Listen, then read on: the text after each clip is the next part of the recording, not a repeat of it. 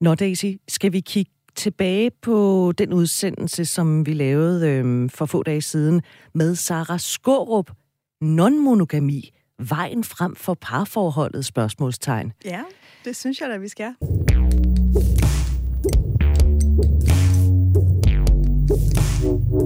Altså grunden til, at vi har Sara Skårup inde, det er jo fordi, hun har en vis erfaring med non-monogame forhold og har skrevet bogen Kærlighedskontrakten om åbne forhold fra tanke til praksis, som man kan sætte sig ned og læse og måske få svar på nogle spørgsmål. Helt sikkert. Jeg synes, det er en super, super god bog for, for dig, der overvejer at åbne op, og selvfølgelig også rigtig god for dig, der allerede er et åbent forhold. Og noget af det, Sara sagde, jeg synes var en virkelig stærk pointe, jeg har lyst til at gentage, det var, mange tumler ligesom lidt ind i det, og så begynder de i virkeligheden at tage refleksionen der. Men hvis vi parterapeuter må have lov til at komme med vores vinkel, så kunne Gerne. vi godt tænke os, at I reflekterede lidt før, fordi så er der lidt mindre smerte og reparationsarbejde. Det betyder ikke, at det ikke også kan være svært, det betyder ikke, at, der ikke, at man kan komme udenom jalousi, og det er heller ikke nødvendigvis meningen, det talte vi også om i programmet, men det kan være meget godt, at man ikke starter med at skulle reparere en følelse af svigt. Så den her appendix handler egentlig om, at vi gerne vil give dig, der leger med tankerne, nogle bøger, nogle podcasts, du kan lytte til, nogle ressourcer, sådan at du kan starte samtalen lidt før, at du handler på det med dig selv og med den, du overvejer at åbne op sammen med det er ligesom med alt muligt andet i livet, at det er meget godt lige at gøre lidt forarbejde, inden man kaster sig ud i det, hvad enten det er en banæssauce eller et åbent forhold. Præcis, og det er også særligt fordi, at det her er jo ikke noget, man taler med mange om, og det er ikke noget, mange har en erfaring med, så må vi ligesom spejle os nogle andre steder. Ja, det er ikke noget, man lige tager i kantinen på arbejdspladsen. Men vi har jo, øh, udover selvfølgelig, at du er her, Daisy, som jo er klinisk seksolog og parterapeut og alt det, der ligger nede i den skuffe, så har vi jo indhentet noget øh, kompetent hjælp til denne her lille appendix. Skal vi ikke hilse på Sofie Krog, seksologisk coach. Velkommen til, Sofie. Jo, tak skal I have.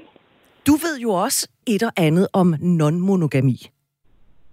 Ja, det gør jeg. Jeg coacher jo både individer, par og polycules, som det hedder, som er relationer med tre eller flere, og har jo selv min personlige erfaring og, og interesse for det her. Det er meget det, jeg laver i min praksis, ja. Og øh, jeg kunne se, at uh, Britt, du uh, spærrer lige øjnene op. Uh, og for jer, der ikke lige ved, hvad det er, Sofie, kan du ikke lige sætte et på ord på det der med polygami og polykyre? Mm. Hvis vi tager non-monogami som sådan en paraply, et paraplybegreb, det dækker over en hel masse forskellige måder at leve i åbne forhold på. Og der er jo sådan, det er sådan et helt spektrum af åbne, polyseksuelle forhold, for eksempel, hvor at man i et sådan nogenlunde øh, monogam forhold har lov til eksempelvis at have sex med andre uden for den her relation, man har. Og så til sådan polyamori, hvor at man har flere partner og flere sådan romantiske, intime partnerskaber. Så det er sådan, graden af, af åbenhed varierer ligesom. Og dem, jeg sådan ligesom har igennem min praksis, det er også et virkelig bredt spektrum af nogen, der ligesom kommer og er er nysgerrige på det, og måske nogen, hvis partner er meget nysgerrig på det, eller har mødt nogen, øh, som er poli, eller som for eksempel, hvor de er sekundære partner til nogen, der lever i et åbent forhold. Og så nogen, der, der har praktiseret det i mange år og har brug for noget sparring. Hvis jeg må stille et spørgsmål, Sofie, fordi ja. nu siger du, det giver meget god mening, når du siger non-monogami, det er i virkeligheden sådan paraplyen, mm. og så derunder, der er der forskellige ja. Øh, varianter og jeg har jo, øh, fordi jeg tidligere også har beskæftiget mig i et andet program om netop det her emne, der har jeg jo fundet ud ja. af, at der er modeller, hvis jeg må kalde dem det, hvor man har ja. en, øh, en primær partner, og så har man mm-hmm. nogen, som man har et seksuelt forhold til. Og så er der ja. andre forhold, hvor man har en partner, og så er man andre partnere, altså hvor man kan sige, hierarkisk de alle sammen er på samme niveau. Ja. Hvad hedder det ene, og hvad hedder det andet? Jamen, man kan kalde det øh, relationshierarki eller relationsanarki. Og det falder også inden for den her term non-monogami. Man kan sige, at dem, som lever mere i sådan et polyseksuelt forhold, som jeg nævnte, altså sådan ligesom er på den ene side af det her spektrum, hvor at man er mest monogam, eller mest, mest sådan følelsesmæssigt intim med sin primære partner, det vil man jo nok kalde for en form for relationshierarki, hvor man inddeler sådan ligesom graden af, hvor tæt man ligesom kommer på andre. Og hvor man også ligesom har en primær partner og kalder nogen sin, altså sin partner. Ikke? Eller der er ligesom kun en, der er den ægte, eller hvad man kan kalde det, som den tætteste partner. Og så er vi hen i det her øh, den anden side af spektret, hvor vi har en lidt mere anarkistisk tilgang til det, hvor at, hvor at flere kan være på lige fod, eller kan man sige sådan, at flere kan få status som partner. Ikke?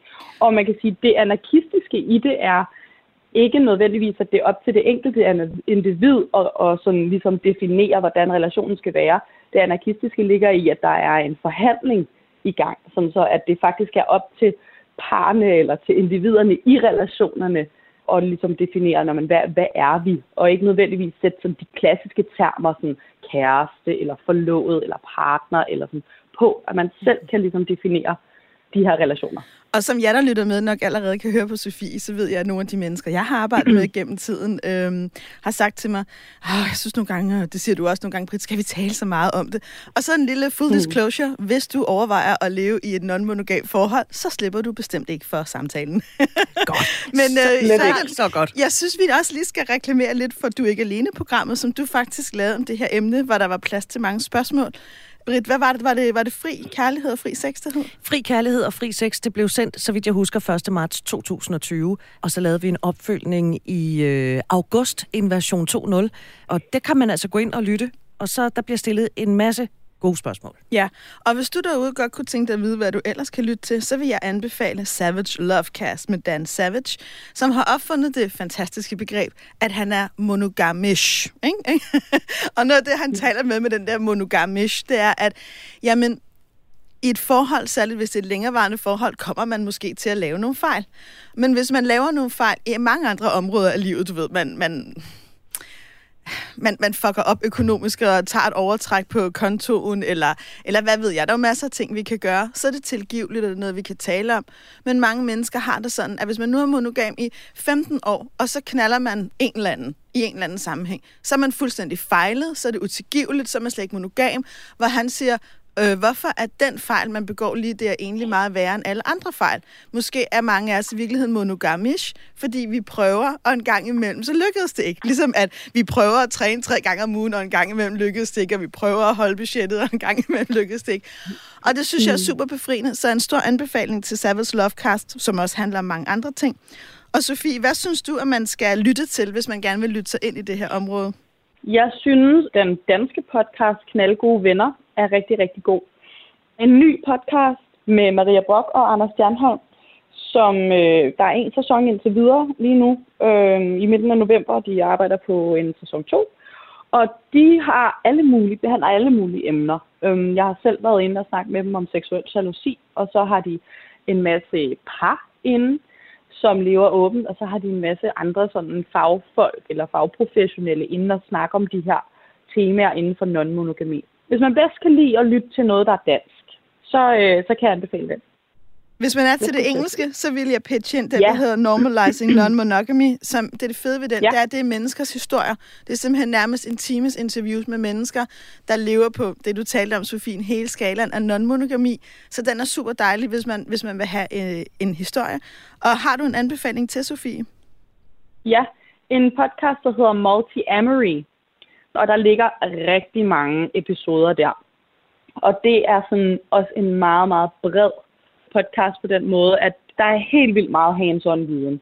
Det er sådan noget med, hvordan åbner du op? Hvordan tager du den her samtale? Hvordan er begreberne? Hvordan kan du forstå din egen jalousi? Hvordan kan du forstå din partners reaktionsmønstre? Og hvordan er det med terapeuter? Hvorfor er det her et tabu? Sådan en hel masse forskellige ting. Der er rigtig, rigtig meget viden at hente her. Og hvis man nu hellere vil læse end at lytte, så vil jeg gerne anbefale, at du læser bogen, der hedder The State of Affairs, skrevet af Esther Perel. Den er oversat til dansk, hvor den hedder, Hvad utroskab kan lære os om kærlighed. Og det er der jo mange, der starter med at sige, jamen det kan ikke lære os noget. Utroskab er jo den værste synd, og det et stort bevis på, at der er et problem i kærligheden. Og jeg kan fortælle, at i en af mine uddannelser til parterapeut, der havde vi den diskussion i rummet, hvor mange parterapeuter på det tidspunkt ikke ville arbejde med et par, hvis der var en, der var utro. Og det er jo fordi, man har altid haft sådan en tanke om, at god kærlighed fører til god sex noget af det, Esther Perel virkelig har gjort op med, og jeg har den største respekt for hendes arbejde, lyt, se alt, hvad der er med hende, det er i virkeligheden at sige, at man kan godt have god kærlighed og stor intimitet og en dyb forbindelse og have lyst til sex med andre. Og nogle gange, når vi går ud af parforholdet, så er det fordi, der er nogle dele af os selv, der ikke har været plads til. Det er også noget af det, vi søger i sexen og relationerne uden for parforholdet.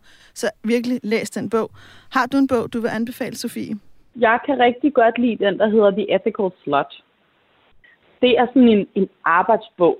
Altså, der, der er mange øh, sådan anekdoter. Den er skrevet af, af to kvinder, som også er i en, i en relation sammen, eller har i hvert fald været det på et tidspunkt. Der er sådan rigtig mange gode råd og sådan konkrete værktøjer og metoder til at håndtere nogle af de samme ting, som jeg nævnte før, sådan noget jalousi og kommunikation og forhandling og sådan noget. Den er virkelig hands-on. Den kan jeg rigtig godt lide. Og den ene af forfatterne så, hedder Janet W. Hardy, hvis du vil slå den op derhjemme. Ja. Og den anden bog, jeg synes er rigtig god, det er en ny bog, der er kommet, der hedder Polysecure.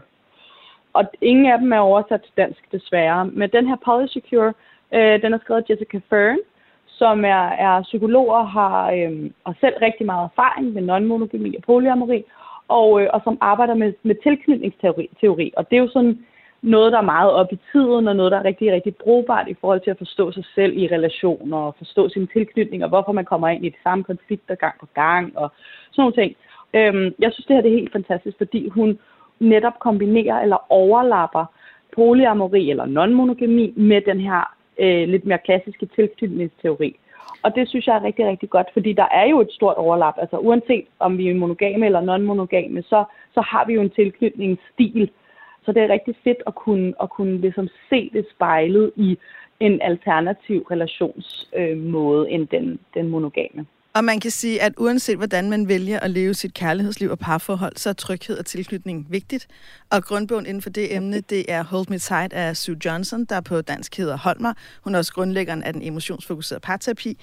Og øhm, den sidste bog, jeg vil nævne, den er til dig, som i det hele taget interesserer dig for, hvorvidt at monogami er naturligt, eller om vi er biologisk ligesom, øh, skabt til det. Øh, hvis du synes, det spørgsmål er spændende, så vil jeg anbefale dig at læse Sex at Dawn. Jeg nævnte til at starte med Sara Skårups bog, Kærlighedskontrakten, fordi vi jo havde besøg af Sara Skårup. Det, som jeg øh, stusser lidt over, det er i virkeligheden, at der er ikke nogen danske bøger overhovedet. Der er nogle af dem, ja, de er oversat til dansk, men ellers er der ikke nogen danske bøger, eller hvad? Sara er ligesom den, der har skrevet allermest, altså også af artikler, og hun er jo i virkeligheden, hun er ekspert den herhjemme, og så er der jo andre blandt andet som Sofie K., der er med her på linjen, som jo er i gang med ligesom at skabe sproget for det herhjemme på dansk, og i vores kulturs kontekst. Og det synes jeg er super vigtigt. Og hvis du sidder derhjemme lige nu og faktisk kæmper med nogle af de her spørgsmål, så har jeg to sidste øh, anbefalinger til dig. Det ene er, at der er en øh, Facebook-gruppe med mere end 2.000 medlemmer, der hedder Polyamori i Danmark. Det kan være et godt sted ligesom at hænge ud med ligesindet. I programmet med Sara, der nævnte vi også behovet for spejlingsaftaler. Det med at møde nogen, der gennemgår det samme, man kan spejle sig i. Det er sindssygt vigtigt, uanset hvad der sker i dit liv. Og den sidste ting, jeg vil sige, det er, at hvis du er non-monogam, og du ønsker at arbejde med en terapeut, vil jeg også anbefale dig at finde en terapeut, der rent faktisk ved noget om det og er specialiseret i emnet, fordi der er rigtig mange fordomme desværre også om det, og det kan du søge dig frem til på nettet. Der findes inde på nonmonogami.dk, som også er en rigtig, rigtig god ressource, fordi der er rigtig mange links til andre steder. Der findes en liste over terapeuter, som er, er åbne for nonmonogami, som jo er rigtig, rigtig vigtigt i en terapeut, netop som du også siger, Daisy. Og der er altså en hel liste. Jeg er også på den liste, og mange andre. Så det kan jeg også anbefale. Altså, det er jo sådan, ja, så behøver man ikke selv sidde og bladre sig igennem et hav af terapeuter. Og hvis du nu lytter med og har noget at sige om det her emne, så en af de ting, vi jo prøver at gøre mig og Britt her i Vi har lyst, det er jo også at åbne op for det, du gerne vil tale om. Så hvis du gerne vil være med til at skabe sprogligheden om non-monogami i Danmark, hvis du gerne vil fortælle, hvad du oplever, hvad du synes, vi skal tale mere om, hvis du vil vide noget, så skriv til os på lyst 4dk Det er det, vi er her for. Og husk, at vi øh, holder dig altid anonym. Lyst, radio4.dk. Sofie Krog, seksologisk coach. Tak for din øh, bidrag, og øh, at du havde lyst til at være med her og dele ud af, af din viden. Jamen selv tak, det var en fornøjelse.